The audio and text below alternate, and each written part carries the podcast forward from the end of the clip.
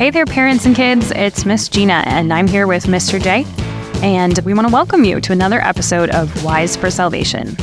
Our aim here at this podcast is starting up some conversations between kids and parents around the Word of God. Hey, everybody. We are uh, so excited to have another episode for you. And as you hopefully know by now, the, the title of our episode, Wise for Salvation, comes from 2 Timothy 3.15, which tells us that the scriptures, God's Word, the Bible, the scriptures are able to make us wise for salvation through faith in Christ Jesus. And so we want to help parents have conversations with kids. We want to help kids uh, answer questions and maybe prompt some questions for their parents so that they can be having more and more conversations around God's word and what it means to have faith in Christ Jesus. Mm-hmm. So, we're going to take the next couple minutes to explore God's word together, and then we're going to give you a question to discuss at the end. Yeah, let's jump into today's topic. And that is the title is The Ministry of Prayer. The Ministry of Prayer. Now, our scripture for today is Hebrews 7 24 and 25, which says, Jesus lives forever, so he always holds the office of priest. People now come to God through him, and he is able to save them completely and for all time.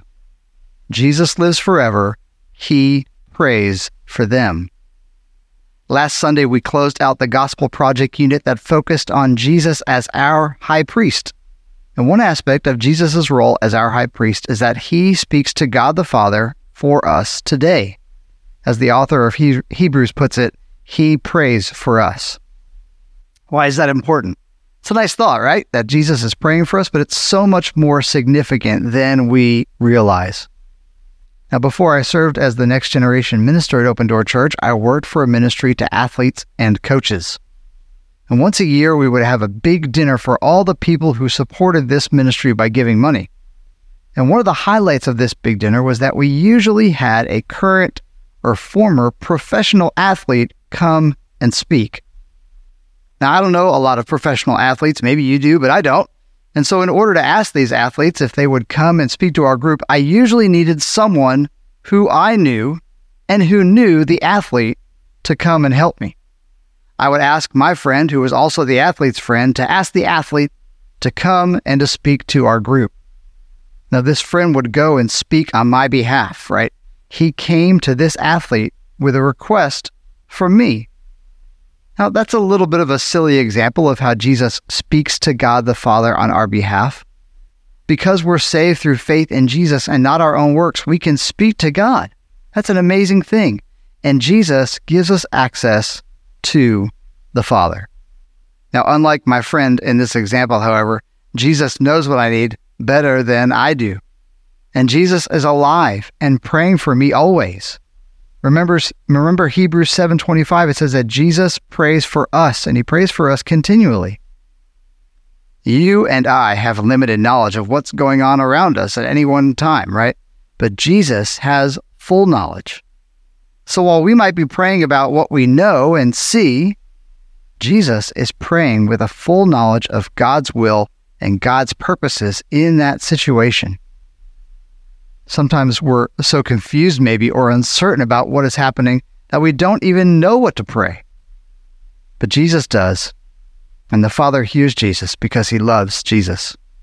So we are saved through the work of Jesus on the cross, but we also enjoy the care and provision of God because of Jesus' ongoing presence on our behalf. One song puts it this way Before the throne of God above, I have a strong and a perfect plea, a great high priest whose name is love, who ever lives and pleads for me. Hebrews 4 says, We have a great high priest. He has gone up into heaven. He is Jesus, the Son of God.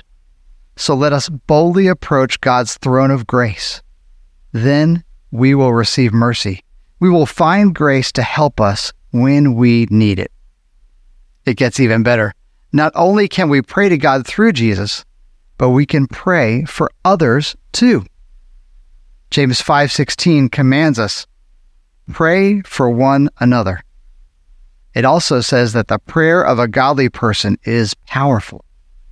As Christians, we have the joy and responsibility to pray for one another. We get to talk to God on behalf of others. That is an incredible blessing. For unbelievers, we can pray that God would save them. For believers, we can pray that God would help them to trust Him more and obey His commands. This is called the ministry of intercession, the ministry of intercession. So let's pray as we close out our episode. God, we thank you that we have access to your throne of grace through Jesus. We ask now that by your Spirit you would make us wise for salvation through faith in Christ Jesus. Amen. So, having looked at those scriptures together, here's the question we leave you with today Who can you pray for today? Who's an unbeliever in need of salvation? And who is a believer who needs to trust and obey God? Here those are again. Who can you pray for today? Who is an unbeliever in need of salvation? And who is a believer who needs to trust and obey God?